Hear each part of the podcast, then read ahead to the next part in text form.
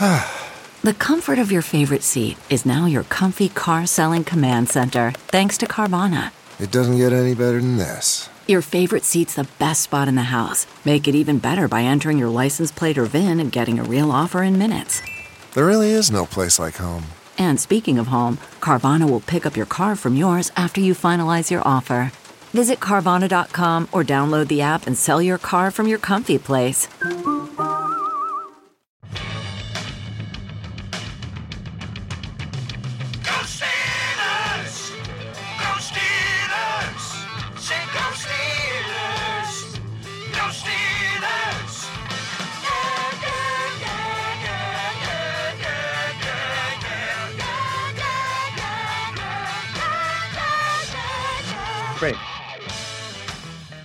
Welcome to the Steelers Outpost Podcast, Episode six, on the heels of a glorious victory where the Steelers overachieved and beat the Chiefs nineteen to thirteen. And boy, were we happy yesterday. It was a glorious day. The Pittsburgh Steelers, fresh off one of the most embarrassing, just just demoralizing losses ever to the to the Jaguars at home at Heinz Field, bounced back and beat the unquestioned number one team in the N F L in their own place, which is the most difficult place to play in the entire N F L nonetheless. Great big victory, amazing, crucial team win, helps the Steelers in the standings, and it really helps them in terms of morale. So this morning I wake up, I'm ecstatic, I'm happy, I'm still in a good mood, and I go to the gym, and the three Steeler fans in my gym came up to me, what do you think they wanted to talk about? What do they want to talk about? Tell me. They want to talk about Martavis being traded. Well, well, you know, he said he wants it to happen, so it's it's going to happen. And I guess the Steelers season is all downhill from here, and that win over the number one team is completely devoid of meaning. I think this constant treasure hunt for that tidbit of gossip is a function of the fact that all of us lay people have access to all the information even coaches have now with the All twenty-two. You can find websites that will tell you which guys were on the field at every minute of the game.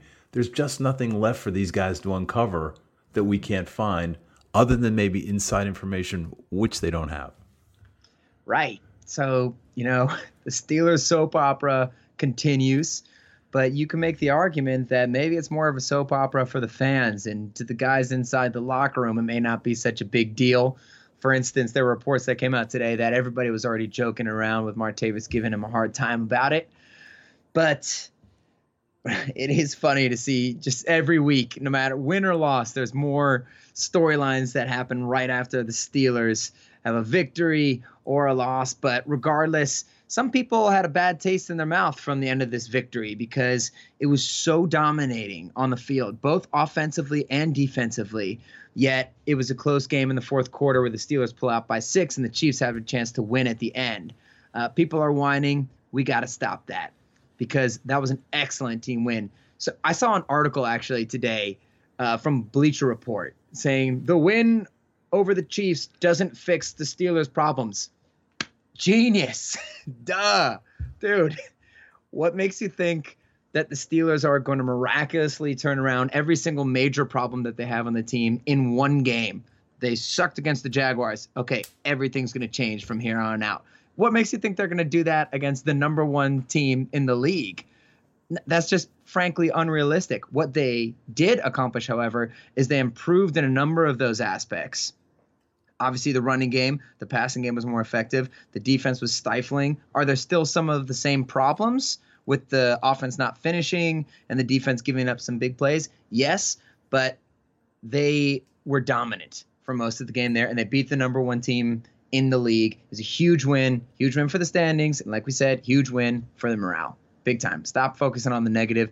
This was a good win for a Steelers team that is improving, and they're only going to get better as they go on. So in the Steelers Outpost Podcast, we like to start out by highlighting the three themes of the game, and we're going to do that right now. Let's do it. Take it, Nick. Nice. Number one. The offense shows up big and controls the game. It was fun to watch, but it is the defense who dominates the day. Glorious. The Kansas City Chiefs, number one team in the N F L, unquestioned at this point, right?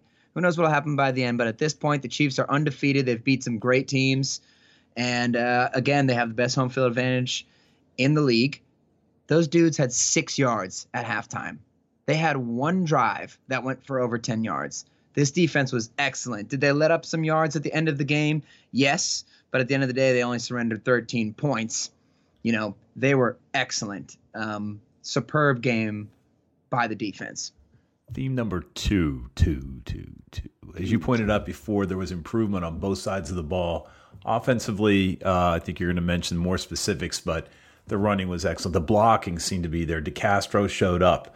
Yep. We uh, on defense, the C gap has finally been sealed like a welded piece of charred metal. That hole was plugged.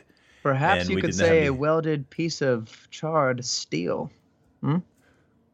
Maybe. We'll see. Perhaps. Perhaps. But yes, they did seal up some of those problems. So, again, like we said, this was a great victory and it's improvement. The team is heading in the right direction. Yeah, it wasn't perfect, but, man, that's as good as you can get right now. They're only going to get better. So let's move on to theme number three. Three, three, three, three. The Steelers got superstars doing superstar things.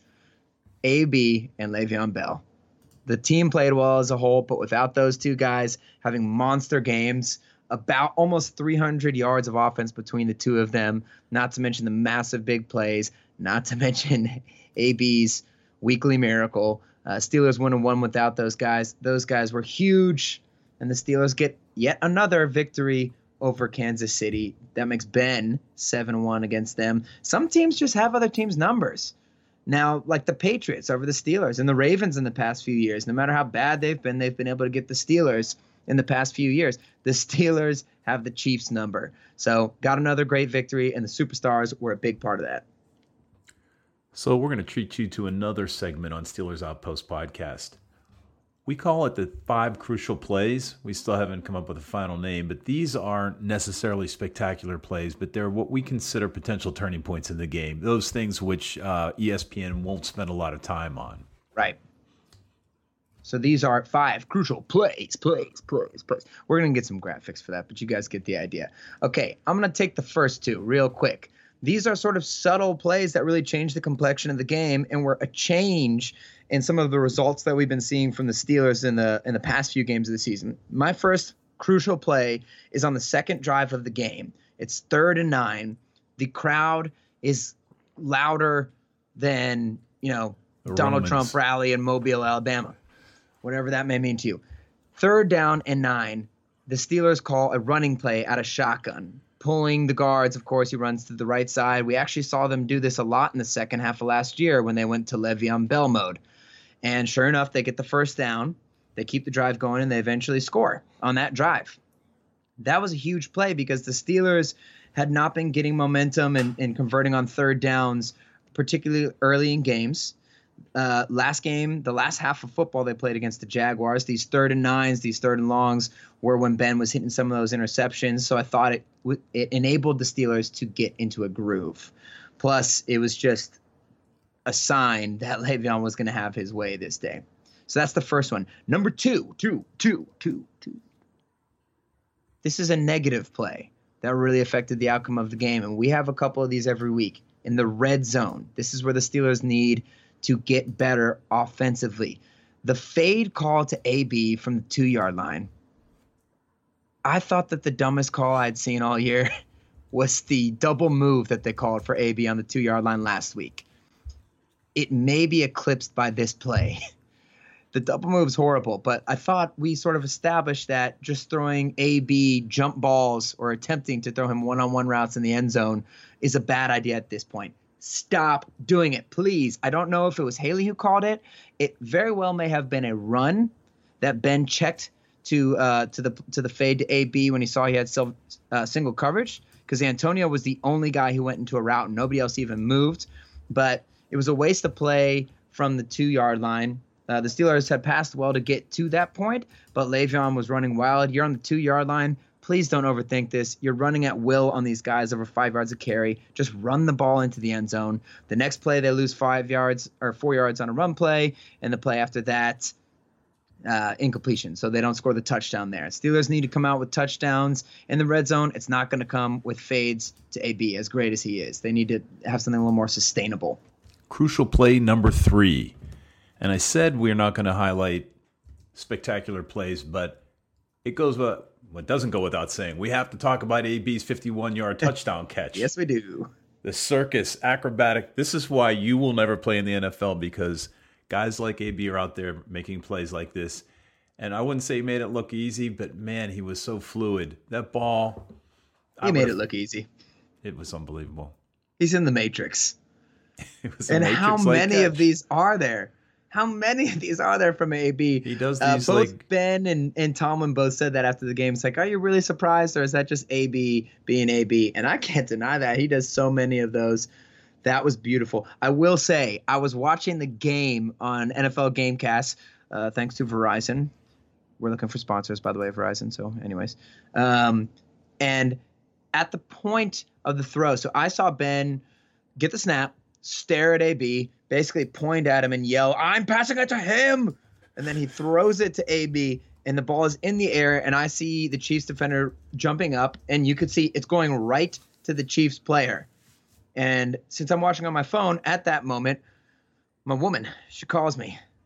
Great girl, but terrible timing in this instance.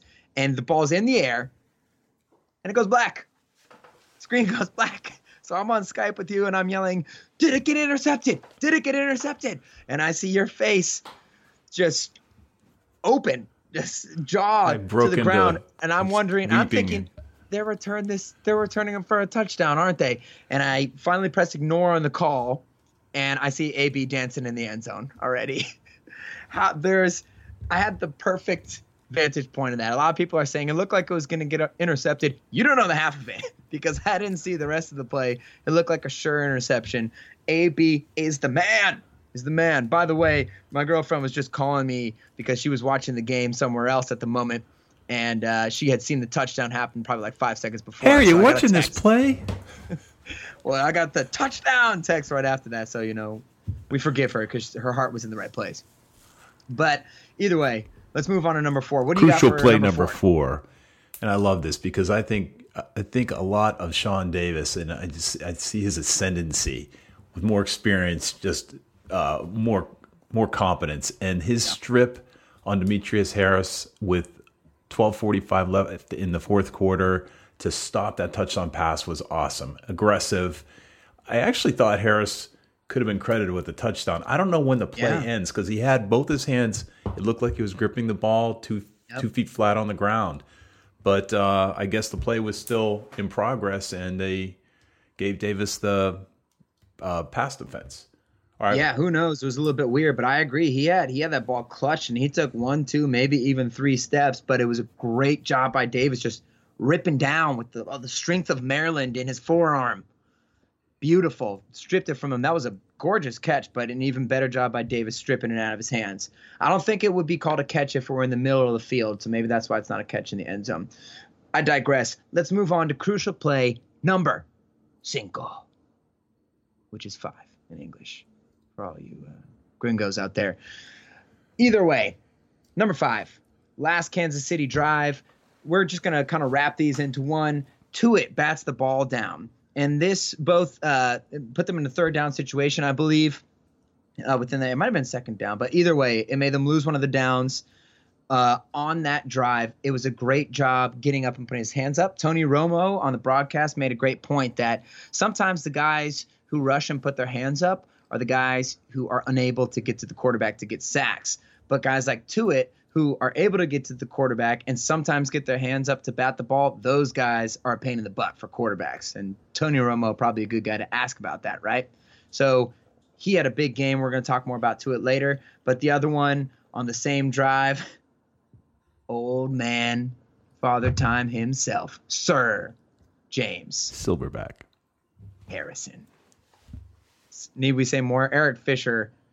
Got his, his dreams must be haunted by Harrison. I think he only played thirteen or fifteen snaps, but Tomlin knew when to put him in, and man, did he deliver, because that really sealed the game for the Steelers. So those are our five crucial plays of the game. A third and nine rush conversion at the beginning of the game.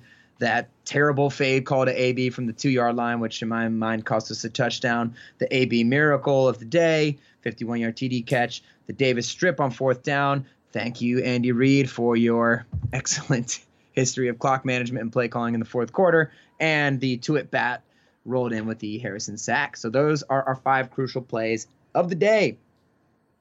So let's roll into the grades. What we do is look at each position and the coaches, give them a grade and support that grade. Uh, it's a feature we've stolen here on Steelers Outpost Podcast. Hopefully our execution is... Uh, Shout out to, to Lance ranking. Williams. Lance Williams and his the old big uh, podcast. Schwa. That's right. So the offense had an excellent day. They're not finishing. We know this. This is kind of brutal. They're not hitting those super deep passes, and they're not finishing. But those are things that I think that the team can get better at. They controlled this game. They kept Kansas City off the field. They ran at will. And honestly, the passing game was very efficient. The Ben was hitting a lot of things intermediate, and some of the screen game was working. And obviously, like we said before, the rush game was beautiful. The Chiefs never really stopped the Steelers until there were some obvious clock-wasting run situations on the last drive or so. They had one or two maybe nice passes batted down, but really the Steelers just stalled. They were uh, they did not get stopped by the by the Kansas City Chiefs all day. We're going to give the offense an A. Now, I know that's difficult because they only scored nineteen points, and they needed a miracle to get to that point. So so maybe an A minus is f- more fair, but listen, they dominated the game. They did whatever they want. I think that it's a great sign of things to come for them. So those are the positives about the offense. If we want to move into some more of those negatives, let's look at this. Here's two sides of the coin, to the coin here. The first four drives that the Steelers had moved into enemy territory. This is great. These guys are moving the ball. Remember that game against Cleveland? They were hitting three and outs. They've moved a long way since then. And they uh, Le'Veon had, I think, thirty-five carries this game, and Ben had twenty-five throws. So so the, the run-pass balance was really the focus was to run, just like they did in the divisional game. But we are still having the same issues when the Steelers get into enemy territory. They need to button down the hatches there. So we're going to take you through the first four possessions really quick and see what happened. Because here's these crucial errors. It's hard to say which part of the offense is is faltering because it seems to be a different person whenever it gets into enemy territory. First possession, we take a third down sack to get us out of field goal range. It was a nice spin move by the defensive end, so maybe that wasn't so much of a mental miscue. But either way, could have gotten points out of that, should have, did not. Second possession, this was a touchdown possession. Juju... Uh, held. He got a holding penalty, which is like his fourth or fifth. He's going for the rookie record. It really games. is. Hey, he's a good blocker. I think once he good gets blocker. over that stuff, he's going to be, you know, a great one. But man, those holdings are, are brutal. And uh, we still scored on that one, but still almost almost destroyed a drive. Third possession, enemy territory. This is when A B runs the wrong route and Ben gets an interception, which we No should really be credited to A B at that point. So, again, another mistake. You're on enemy territory. And then the fourth possession was the ridiculous fade call to A B on first down from the two-yard line. Then you lose the four yards on the second down run, which is the Steelers' way. We're going to go for something big on first down. Then we're going to run on second down and lose yardage. And then we're going to throw an incomplete on third down. So that was pretty brutal. Then there were there's a couple more things that happened. Later in the game, Le'Veon didn't run over Sorensen for that really easy first down to open up the third quarter. That's kind of a bizarre mistake for him in a, in a day that was pretty beautiful. And then, of course, it wouldn't be a Steelers game in two thousand seventeen unless we had a timely holding penalty from one of our guards in enemy territory. Finney did the honors on what I think is Le'Veon Bell's second most beautiful run ever. His first one being in two thousand fourteen or fifteen in the first game of the season against the Browns where he had that fifty-yard touchdown. It's beautiful. YouTube it. Glorious. But this thing, I was watching with my friend Rico. Rico from L A. Good guy. Great football mind. And he saw the second half of the run. He said, that was a beautiful run. I said, man, you didn't even see the first half. He checked it out. He looked at the first half. He said, man, those are beautiful runs on their own, let alone combined. So once again, Steelers are stopping themselves in the red zone. Can't do this. We gotta gotta clean this up. But the good news is they're moving in between the twenties. I think they'll clean it up. Oh, I hate for my small contribution here on the analysis of the offense to be negative, but I did go back and I did spend the time, and I looked at all the third down possessions. Of eleven, we converted four. Uh, one of them ended up being a field goal. We didn't convert, but we did hit a field goal. So not a great average when you look at a uh, thirty-six percent average. Average yards to go at third down was a little over five yards. I would, I don't think that's uh, what they would consider successful yardage, right? At that point, third down and five. Yeah, I didn't get a look at how many third and longs they've had, which has been the other big problem for the offense this year besides not finishing. But you, you'd love to see that number closer to four. But um, I don't really know if we have time to look them all up right now. I um, think we made the but, point. But that being said, yeah, they they need to improve that third down percentage. But we ended up, we gave the offense an A. Yeah, and some people might want to argue with that because the points weren't there. But I just think that there's some things, th- that part is easily cleaned up. Even if they just get a couple more field goals in the game. This team, listen, it's not the thirty points a game team. It's not going to be that. And we said last week, after the Jaguars, the sooner they accept that, the better this team is going to be. You need to turn it into the Le'Veon Bell show with an opportunistic passing game. We need twenty-four, twenty-five points a game and a good defense. So I think if they just cleaned it up a little bit, they would have had a better game. It was very encouraging. So stop it. Stop thinking about twenty-five, yeah, thirty-five happy. Points.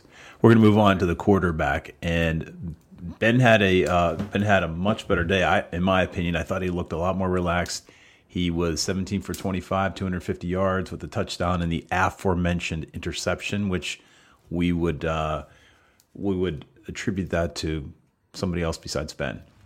A B. Well, it is funny, though, because if A B gets credit for the uh, interception, he also gets credit for the touchdown, which was Ben's worst that throw on the day. That was Ben's interception, right. I've already heard all these freaking pundits and so-called professionals on T V say that Ben, you know, they bailed Ben out. Now it's just the Le'Veon Bell team, and Ben didn't do well, and they just want to point out, look how bad the throw was to A B for that touchdown. That was one of Ben's – that was Ben's worst throw of the day. He only had – and then he missed Vance Joseph on a on a kind of wide-open one that he should hit. But other than that, I thought Ben had a great day. Like I said last week, he wasn't as bad as the stats showed. He was moving the ball um, – And, but he was definitely much better this week, obviously not turning it over. But he hit some great intermediate passes to Martavis and to Antonio Brown.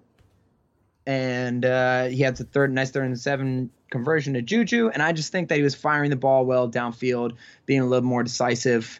Um, I don't know if that audible to the fade. I'm not going to let the fade go. And on the two-yard line. That was horrible. I don't know if that was Ben or Haley, but if it was Ben, then that's a negative. He needs to learn to hand the ball to, to Le'Veon. But overall, Ben gets a B plus, seventeen passes for two fifty-two.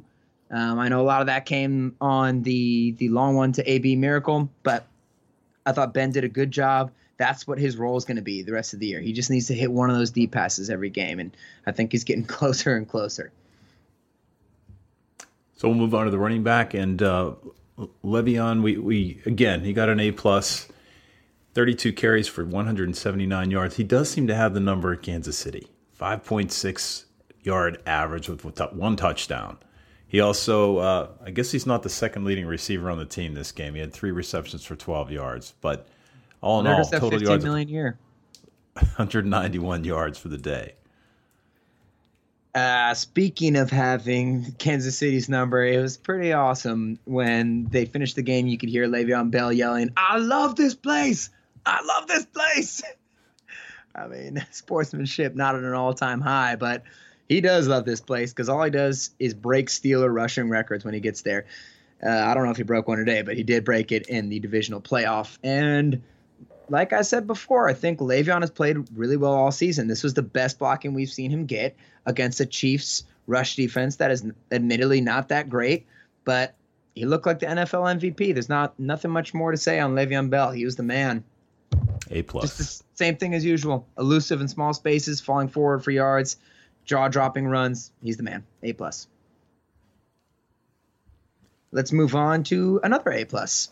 Superstars doing super things. A B, baby. A B. Thank the Lord for A B.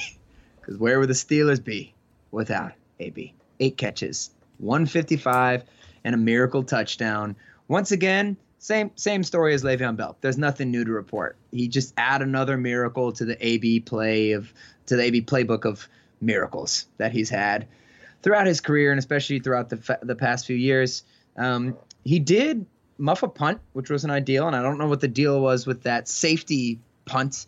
I feel like he might have actually not realized the rules when they punted it. He kind of stopped up there and didn't catch the ball. It looked like um, the center he, fielder coming in to snag the fly from the second baseman.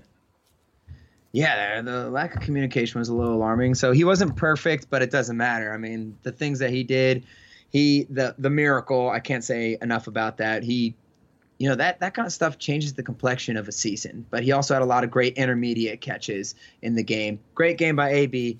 A plus. So we, we do carve out A B, but we'll rate the wide receivers. Five receptions for for fifty-nine yards. Marty had a great uh, post on drive three. We didn't score, yep. but uh, I think you were comparing Marty to Odell.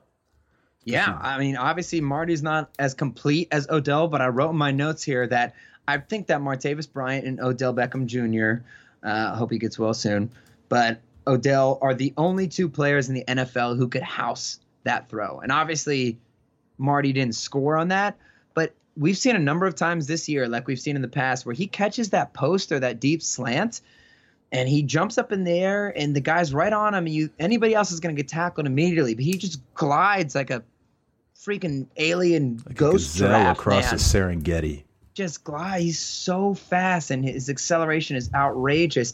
When he caught that, I was wondering, oh my goodness, he's going to score. He's going, he's going. And then they got him by by his by his feet. But, you know, we well, have more to say about Juju. him a little Juju, bit later. But Juju's turning into quite a dependable receiver. He's not uh, three three targets, three receptions, thirty-two yards, and oh. the guy is really uh, becoming a great blocker. You know, yeah. holds can be. I could sort of accept that since he's still a rookie, but turning into, uh, like I said, a dependable receiver.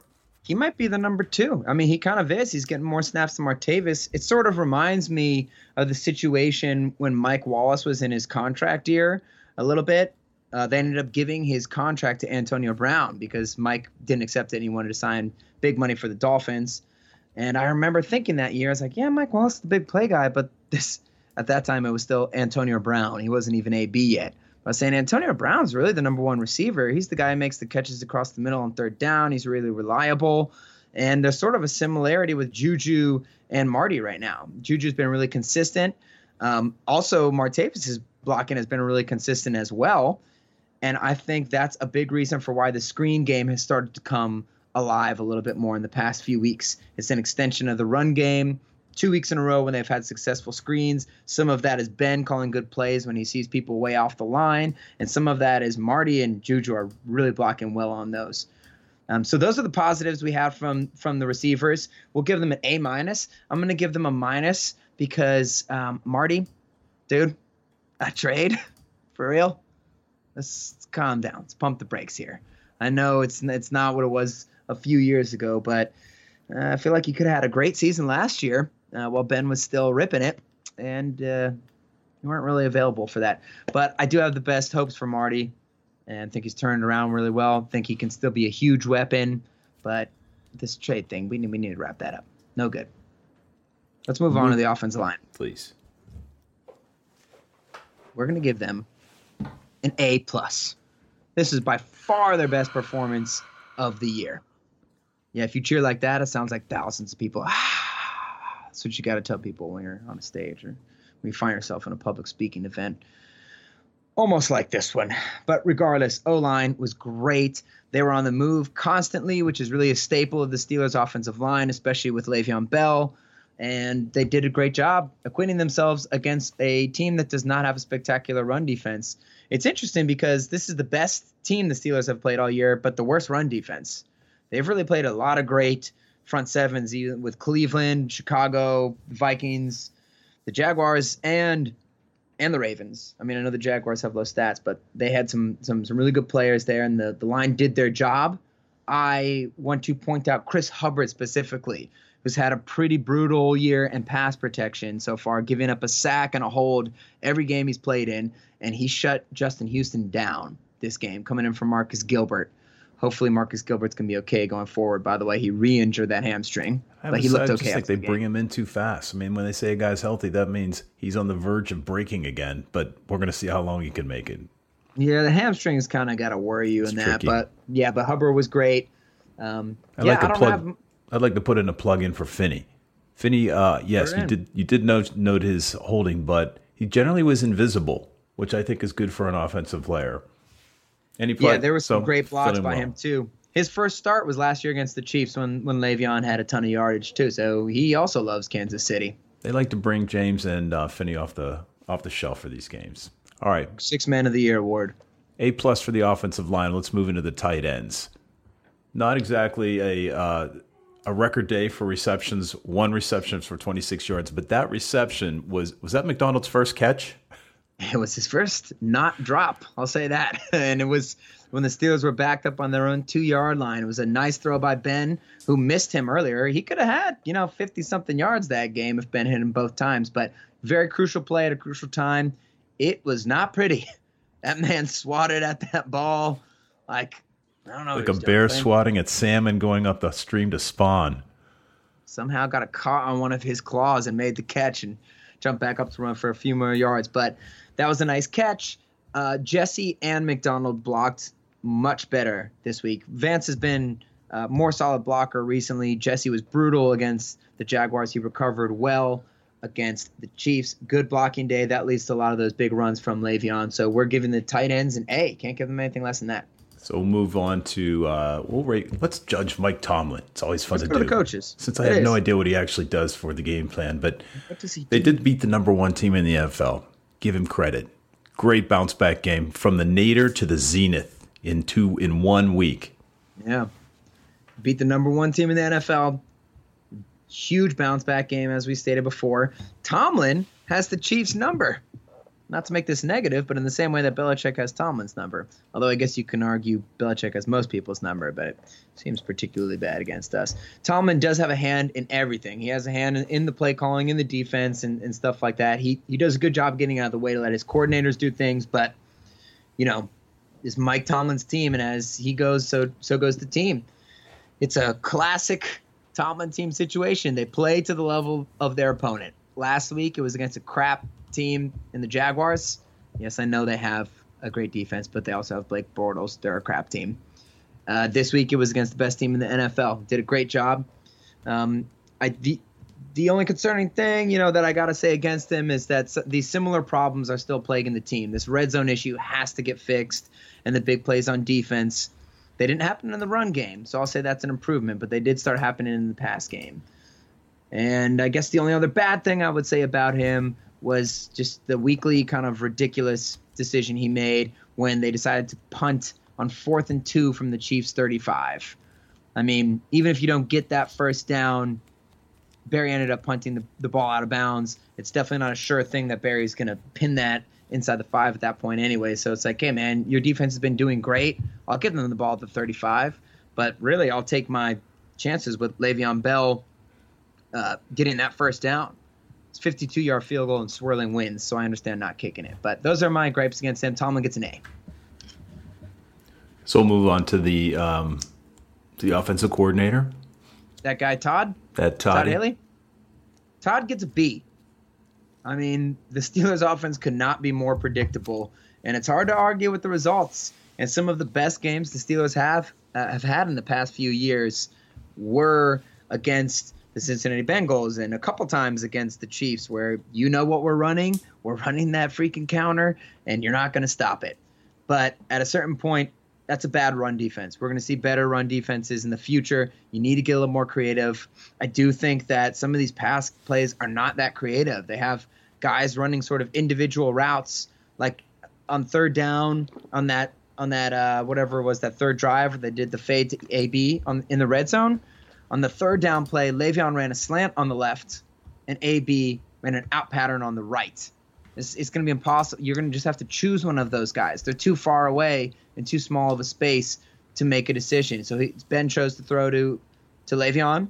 Le'Veon got held. and we didn't get the touchdown, even though A B was wide open. So he needs to, to get a little more creative with those with those play callings. But overall, offense did a great job.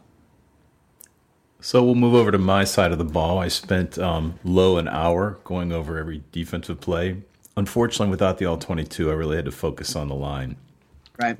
But I'll, uh, we'll give Keith Butler an A. I mean, there were yeah. – I did note there, there were a lot of creative formations. There were two down linemen, three down linemen. They were shifting the linebackers into odd positions, and the results are obvious. Look at the, look at absolutely – not shut the door in the first half, pushed them back into the house, shoved yeah. them into the bathroom, put their head in the toilet, and closed the lid. Swirly!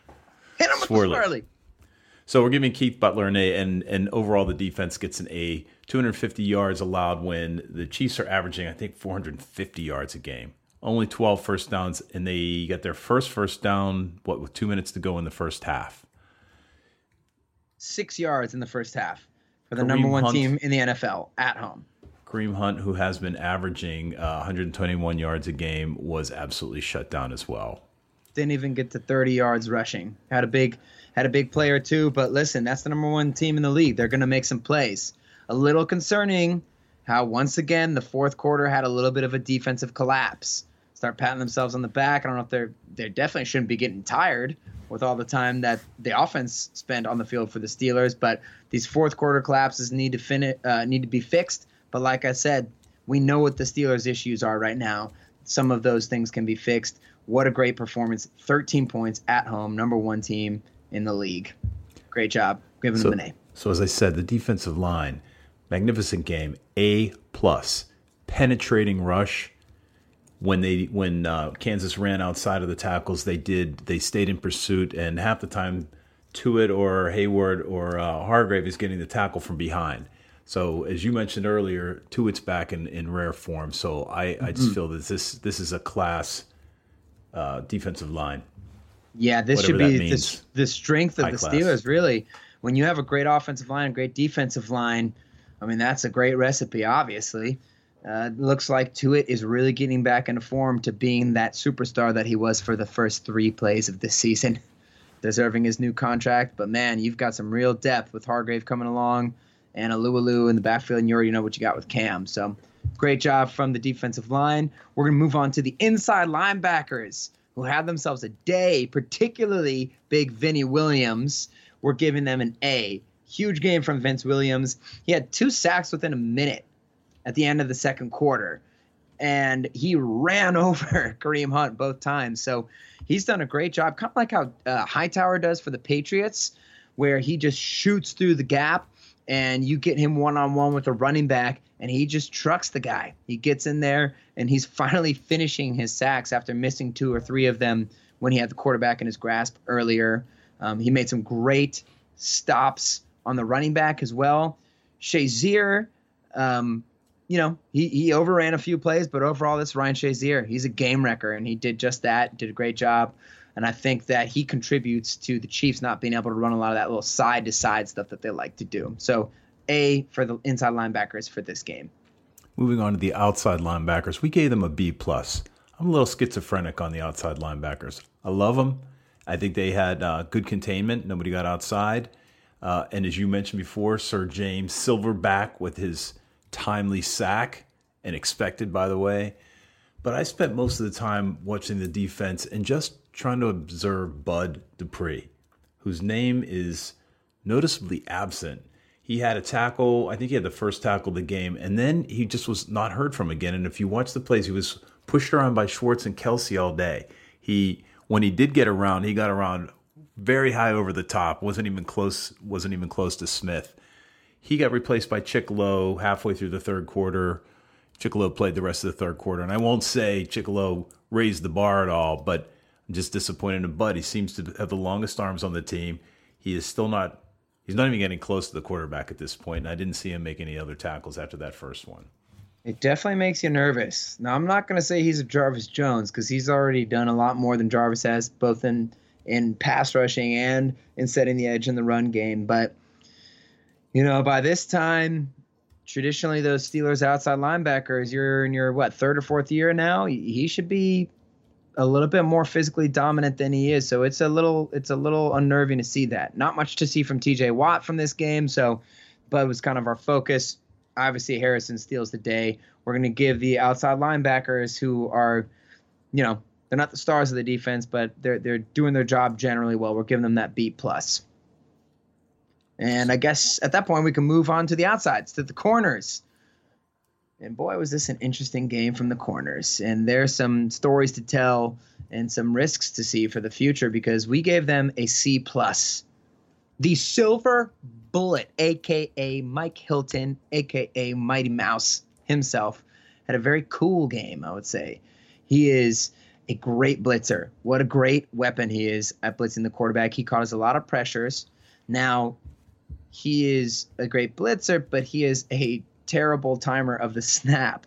So he always seems to try and time the snap a little bit too early, which ends up showing the blitz to the quarterback, which tells him that, hey, that's where the blitz is coming from. They're going to have one less guy there. Um, I need to throw into this zone. So it didn't bite him today like it has in the past, but he can improve about he can improve with that. But that's about where we're going to go as far as positive things go. Because once again, we did not play a team that has a real drop back, drop back passing game. Tony Romo pointed out during the game something pretty astute, that when the Chiefs got behind, they had to just go to drop back passing. Let's go back there, drop back every time, and try and win the game like that. They're not built for that. Uh, Alex Smith only does that maybe five or six times a game. Most of their stuff is, you know, horizontally based. So they didn't get challenged, and still Artie Burns blows basic coverages. The long touchdown, the fifty-seven-yard touchdown that De'Anthony Thomas had, was a brutal blown coverage where Artie was just standing there pointing to other people while Thomas ran right behind him. And then he, whenever Artie gives up a big play, he always makes sure to miss the tackle too, just to put the sugar on top, make sure he gets on E S P N.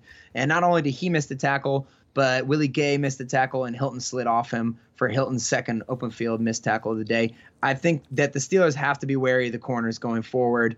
I think they're going to have trouble against real drop-back passing teams. They only get a C plus. So finally, we rate the safeties. And I revealed my love for Sean Davis earlier. We're giving them a B. Sean had eight tackles, the big fourth-quarter strip to stop a, a touchdown um, off of Demetrius Harris. Um, so... Kudos to Davis. If we didn't have any other safeties playing in the game, this would have been an A game. However, right. We did have another safety playing, Mike Mitchell. So other than his celebrations were definitely A plus plus, he just seemed to play below the game, below the line. He, he you know, Mike Personal Foul Mitchell, they call him. He's another one. I, I I think that you need to be worried about Artie and Mitchell going forward. Maybe a little bit less about Artie because he's still young. He's still raw. He's going to keep getting better. By the end of the season, I think he'll really have a lot of experience behind him, and he's much more athletic than a Mitchell. But, you know, he's not providing a lot and coming up and making tackles and the personal foul penalties, you know, whether he was pushed by Chickalow or not, it's just brutal, this guy. So – maybe we're hitting on him a little bit too much. I know a lot of Steelers fans are hard on him because of some of those things, but honestly, Davis kind of stands above and beyond him. And they were they were solid. They were B. At least they they filled their run gaps a little bit better. But so all in all, let's just enjoy that victory. It was a great victory. We we can always find something to pick apart. It's football. But I wanted to pursue a rumor I heard next week, Nick. What's that? You're going to be a man in the field. I heard. Investigative reporting on the scene. We're going to have eyes on the ground for the first time at Heinz Field, yours truly. So, got to get connected with the family back east, if you know what I mean. Well, let's We're thank all, the, uh, our, all of our listeners who contributed to pay for your stay there and the plane ticket. Right, we really appreciate class. that. You can donate at Steelers Outpost dot com. Thank you very much. You can send us any note for any suggestions at uh, Steelers Outpost at gmail dot com. Help us with our segments. Tell us, you know, the tone of our voice is annoying. We won't be able to do anything about that, but, you know, it's great to have that to go to bed to. Regardless, great win for the Steelers. Really puts them ahead of the eight ball. And if they can secure the victory against Cincinnati this week, they're really going to be in the driver's seat for the A F C North and really for the A F C in general, because the Raiders lost, the Ravens lost, and the Broncos all lost. And, of course, the Chiefs lost. So the Steelers are in good position. Also, the Patriots almost lost to the Jets. They are not invincible right now. The Steelers got to keep this roll going. Matt Stafford is sort of hobbled. They're going to be playing him next. We don't want to extrapolate too deep into this, but what a big one for the morale and for the standings. Great win from the Steelers. Let's hope that they improve on those things that we pointed out earlier in the podcast. And they uh, they got some things going for them. So we're about out of time tonight, and we do have to go check our fantasy scores. But again, thank you for joining us on the Steelers Outpost podcast. Join us next week for episode seven. And as Nick said, drop us a line at Steelers Outpost Podcast at gmail dot com. We'll see you next week, everybody. Okay, bye-bye.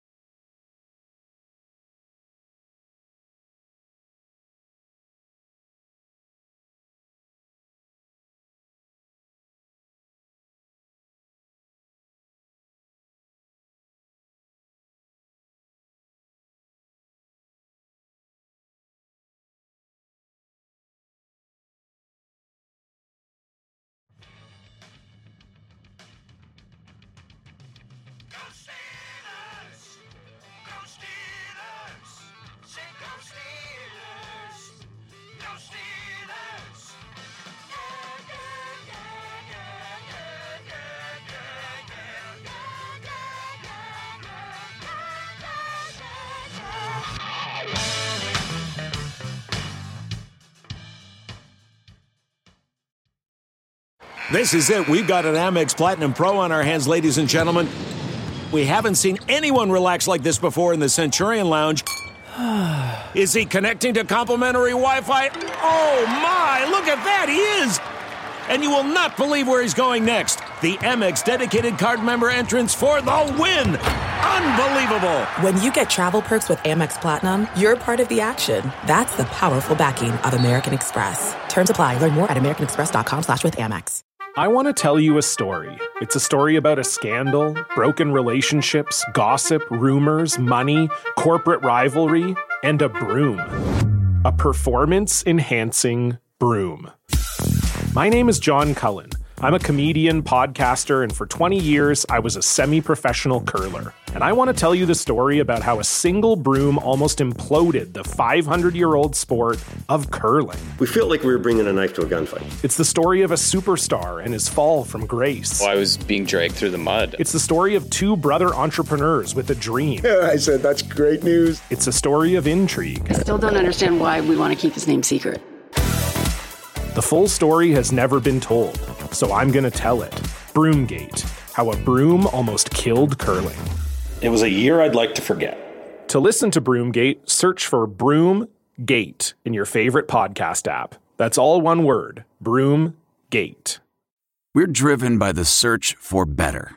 But when it comes to hiring, the best way to search for a candidate isn't to search at all. Don't search, match with Indeed.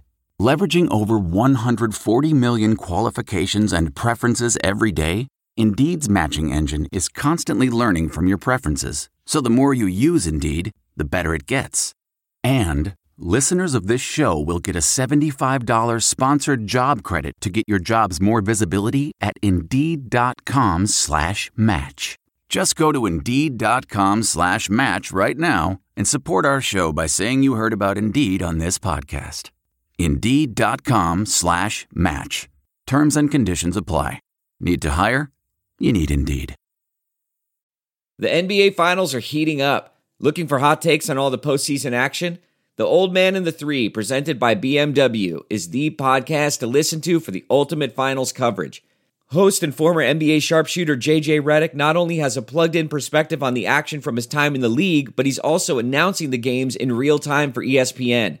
J J has the ultimate insider point of view, and he's taking you along for the ride as he breaks down the best defensive schemes, dunks, and drives from each game.